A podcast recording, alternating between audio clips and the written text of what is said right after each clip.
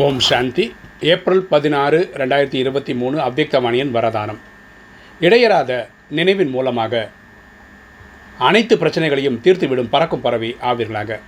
இடையராத நினைவின் மூலமாக அனைத்து பிரச்சனைகளையும் தீர்த்துவிடும் பறக்கும் பறவை ஆவீர்களாக. விளக்கம் பார்க்கலாம். என்னுடைய பாபா என்ற அனுபவம் ஏற்படும் பொழுது எது எனது என்று இருக்குமோ அது இயல்பாகவே நினைவில் இருக்கும். எப்போ என்னோட அப்பா அப்படின்னு நம்ம சொல்கிறோமோ அது உரிமையாக நம்புகிறோமோ நினைவு கூட ஈஸியாக இருக்கும்.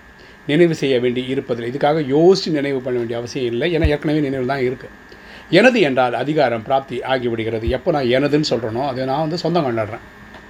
என்னுடைய பாபா மற்றும் நான் பாபாவினுடையவனாக உடையவன். இதற்கு தான் சகஜயம் என்று கூற சகஜயோகம் என்று கூறப்படுகிறது. இதை தான் நம்ம சகஜயோகம்னு சொல்கிறோம் இதுபோல் சகஜயோகி ஆகி ஒரு தந்தையின் நினைவு என்ற ஈடுபாட்டில் மூழ்கியபடியே முன்னேறி கொண்டே செல்லுங்கள்.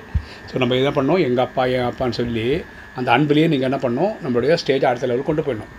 இந்த இடையராத நினைவு தான் அனைத்து பிரச்சனைகளையும் தீர்த்து பறக்கும் பறவையாக ஆக்கி பறக்கும் கலையில் எடுத்து சென்று விடும் இந்த இடைவிடாத நினைவு தான் நம்மளை என்ன பண்ணும்? தடங்கள் இல்லாத ஒரு வாழ்க்கையை நமக்கு கொடுக்கும். எல்லா பிரச்சனையும் தாண்டி அடுத்த லெவலுக்கு கொண்டு போக வைக்கும். இன்றைய ஸ்லோகன். மனநம் சக்தியின் அனுபவம் உடையவராக ஆனீர்கள் என்றால் ஞான செல்வம் அதிகரித்து கொண்டே இருக்கும். மனன சக்தியின் அனுபவம் உடையவராக ஆனீர்கள் என்றால் ஞான செல்வம் அதிகரித்து கொண்டே செல்லும்.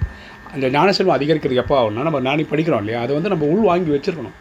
எப்போ தேவையோ அதை எடுத்து சொல்கிற மாதிரி. அப்போ நிறைய உள்வாங்கி வச்சுருந்தோன்னா நிறைய விஷயங்கள் தேவைப்படும் போது எடுத்து சொல்ல முடியும்னா ஞான செல்வம் பெற்றவர்னு அர்த்தம். ஓம் சாந்தி.